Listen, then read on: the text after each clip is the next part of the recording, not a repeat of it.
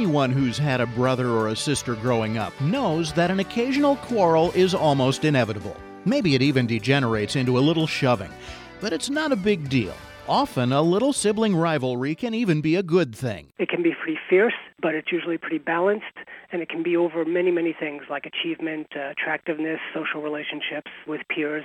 All those sorts of things can be things siblings will have conflict over but there's actually some evidence that this kind of rivalry actually strengthens siblings' relationship and teaches siblings about things like how to share, how to compromise, how to win without being humiliated, how to lose without self debasement. Dr. John Caffaro is Distinguished Professor at Alliant International University in Los Angeles and a researcher into sibling relationships.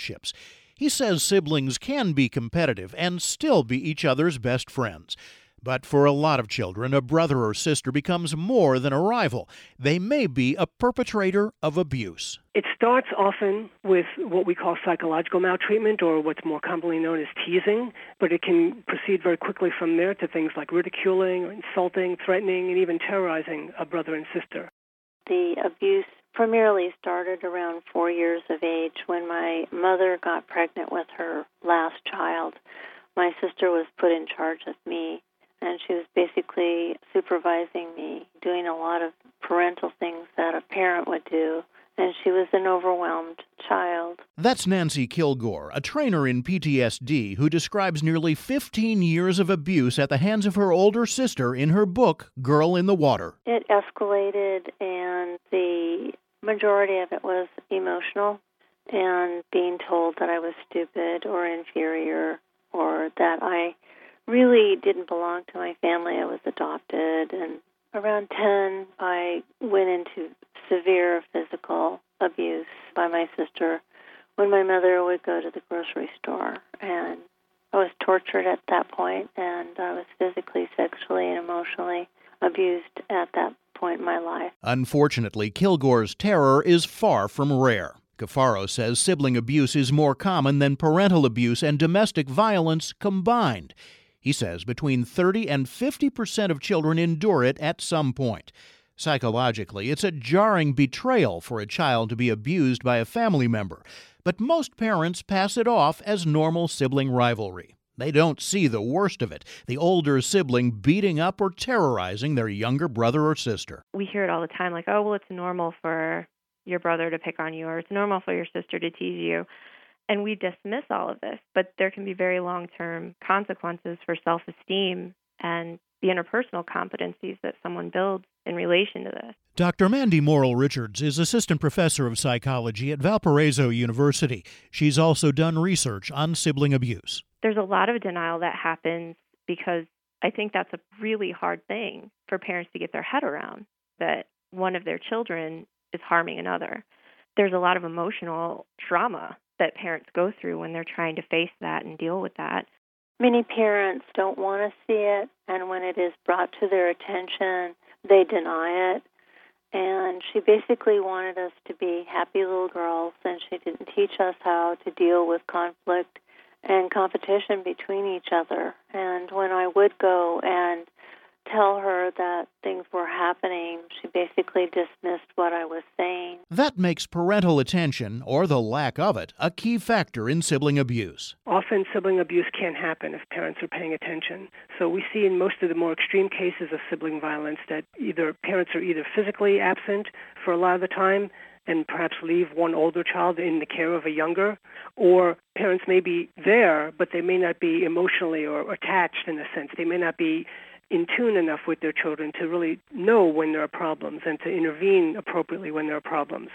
So the lack of supervision and the lack of appropriate attention and caretaking is a big, big risk factor for the development of sibling abuse. Especially if they're not paying attention. Many parents simply can't fathom any reason that one of their kids would abuse another.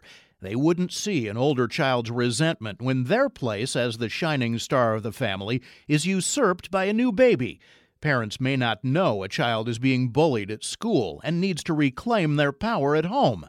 Morrill says it's usually power that's at play one way or another. It can be related to limitations of resources in the home and trying to fight in a way to get more of those resources like parental attention, maybe TV time, all of those limited resources that families have. that usually siblings have to balance out trying to find a way to get more of it, you know, getting more power in a way in the home. Another thing that tends to happen is when a sibling takes on a parentified role. A lot of households are trying to make ends meet and have parents or guardians who have to work quite a bit. So an older sibling may be put in a parentified role. They may become resentful of that and take it out on their brothers or sisters. What happens oftentimes in terms of how it escalates from there is that parents will intervene in a way that suggests that one child is being blamed and the other child is being deemed innocent. And that kind of intervention can actually do more harm than good because once children are fighting over something like parental love, the violence gets much more intense very quickly. Children will do all kinds of extreme things if they believe that what they're fighting with their brother and sister about is over the affection or the attention of a parent. Obviously, that has implications for how parents should intervene when it appears one child is abusing another. The key is doing something about it at the right time. Not so early that it's an overreaction, and not so late that one child's already suffering from mental or physical damage. If parents are paying attention early and discover this kind of behavior with their children quickly, then it's a lot better if parents can actually teach the children how to resolve their conflicts rather than intervene and interrupt it themselves. You might create consequences for both children until they discover how to resolve the conflict, but it's much better to hand the responsibility back to children in the beginning so they learn conflict resolution skills. You might have to monitor that resolution at first but that sets up a template where children actually learn something about how to resolve conflict rather than look to parents to solve their problems. Kilgore advocates weekly family meetings where kids can bring up anything and be heard. She says no secrets should be allowed in the family. And Caffaro says parents need to look for red flags like these. If one child is always getting hurt and the other child is always doing the hurting, that's a big red flag. Sometimes there are the more subtle red flags that come up for parents, but they don't necessarily pay attention to them. Like a child will just repeatedly tell them that they are afraid of or being hurt by their brother and sister, and a parent might ignore that or just blow it off as, again, kind of normal horseplay. When your children are reporting to you that something is bothering them and something isn't okay, not to just dismiss it.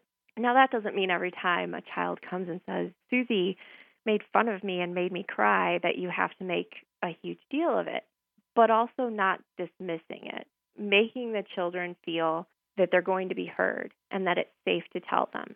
And also noticing if there's a pattern. If you have a child coming to you frequently and telling you that things are happening more and more, if you notice things like you have a child that doesn't want to be alone with another sibling or seems to be fearful around another sibling or is trying to avoid another sibling, if you have siblings that are sharing a room and one of the sibling dyad doesn't feel like they want to go to sleep, that could be a sign of a problem as well. However, if a parent does uncover abuse, especially severe ongoing abuse, Morrill says stopping it can create unique problems. As a parent, what are you going to do? Are you going to turn your child in? There's a lot of fear. Well, if I go and try to get help for this child of mine, are they going to get family services involved? Are they going to take my children away? Am I an unfit parent? So, a lot of times it's also the case that parents just don't know where to turn. They don't know how to handle it and they don't know what to do. So, it's a different kind of abuse that's happening, and we don't really have an infrastructure set up to deal with it. Caffaro says therapists often have difficulties with these cases as well because the abuser may not be removed and may still be living in the family with his victim. So the treatment has to include that child and the family as a whole. That requires generally a more integrative family based approach, which a lot of clinicians aren't necessarily prepared for because it's a lot easier to sort of work singly with the victim or singly with a parent, let's say. So difficult in the sense that one of the first challenges for the clinician in this kind of a case is to actually try and get the parents on board. And you might spend a number of sessions addressing with the two parents strengthening their leadership skills in the family and going over rules in the family and going over how those rules get enforced or don't get enforced. Often, kids who are survivors of sibling abuse feel they have no place to turn. They have to silently endure it and wait for the day they can move out. But abuse leaves its scars. Survivors may suffer from PTSD, as Kilgore did. If you grew up with a sibling, they're your closest peer, and they have a huge impact on how you develop sense of self. So if that relationship is damaged or unhealthy, that's going to have a very big impact on your coping skills, your self esteem, and again, like how you relate to others, those interpersonal competencies. But in spite of that, survivors of sibling abuse may find it difficult to seek psychological help as adults. There's little support of the kind that's available to those who've suffered abuse at the hands of a parent or a partner. There's a lot of guilt and shame associated with it that isn't present with other types of abuse. A lot of self doubt, like, was I really abused? Nobody ever talks about being abused by a sibling. Am I blowing this out of proportion? So, a lot of normalizing has to happen when you're treating just to sort of get the person in a place where they understand that it wasn't their fault and what happened wasn't okay. Morrill says survivors need to figure out how much responsibility they apportion to their parents for not seeing or doing anything to stop the abuse. They need to decide if they ever want to have anything to do with their sibling ever again. Either way, there's an emotional cost. But surprisingly, Morrill says the abuser is also likely to need psychological help. The abuser suffers greater deficits in self esteem as an adult and greater deficits with interpersonal competencies as an adult. So I do think as we're trying to grapple with this problem, we need to also be paying attention to how are we treating the abuser? Because yes, that sibling that abused as an adult will very likely abuse their partner, have a greater propensity towards abusing other family members, just not knowing how to relate to others in a healthy way. Morrill says if the abuse is stopped and both perpetrator and victim are treated while they're children, there's a much higher chance that they'll both recover and lead normal lives. But that requires parents to pay attention, not ignore abuse, and never accept it. You can find resources through the National Child Abuse Hotline at childhelp.org or the Sibling Abuse Survivors Information and Advocacy Network at sasian.org. Nancy Kilgore's book, Girl in the Water, is available through Amazon.com. I'm Reed Pence. Living with diabetes can be challenging, complicated, and expensive. A recent survey conducted by Wakefield Research found 62% of adults with diabetes say they'd better manage their disease if supplies were more affordable. Roche Diabetes Care has now introduced the Accu-Chek Guide System, a new blood glucose meter and simple pay savings program designed to help make managing diabetes surprisingly simple and more affordable. As part of the Accu-Chek Guide System, the new blood glucose meter will help simplify the most frequent tasks needed to manage diabetes, including a new spill-resistant SmartPack test strip vial, a larger blood application area on the strip, and a strip port light that makes testing in daytime, nighttime, or anytime simple. The meter is now available at most pharmacies, and to start saving on test strips, download the Simple Pay savings card on the Accu-Chek website. Simply hand the Simple Pay card to your pharmacist with the Accu-Chek guide meter and strip prescription for consistent and easy to understand everyday low prices. For more information, visit accu-chek.com/guide. Accidental falls are a leading cause of injury and death in older Americans. In fact, one in three people age 65 and older will take a fall at some point that diminishes their quality of life. Falls can happen for a variety of reasons, but Dr. Katie Davenport, a practicing emergency physician and member of the American College of Emergency Physicians, explains how to reduce your risk. Emergency physicians have outlined seven simple steps to avoid falls in a new video. Here are a few of them. First, improve strength and balance with exercise, like Tai Chi. Check your home for hazards that could cause you to trip, like loose rugs. Make sure you wear supportive footwear, and if your medications make you feel lightheaded or dizzy, ask your doctor or pharmacist about alternatives. For more tips, visit www.emergencycareforyou.org. The 7 Step Fall Challenge video outlines common steps you can take right now to greatly reduce your risk of falling. Just go to emergencycareforyou.org to view it and find more information. That's emergencycareforyou.org.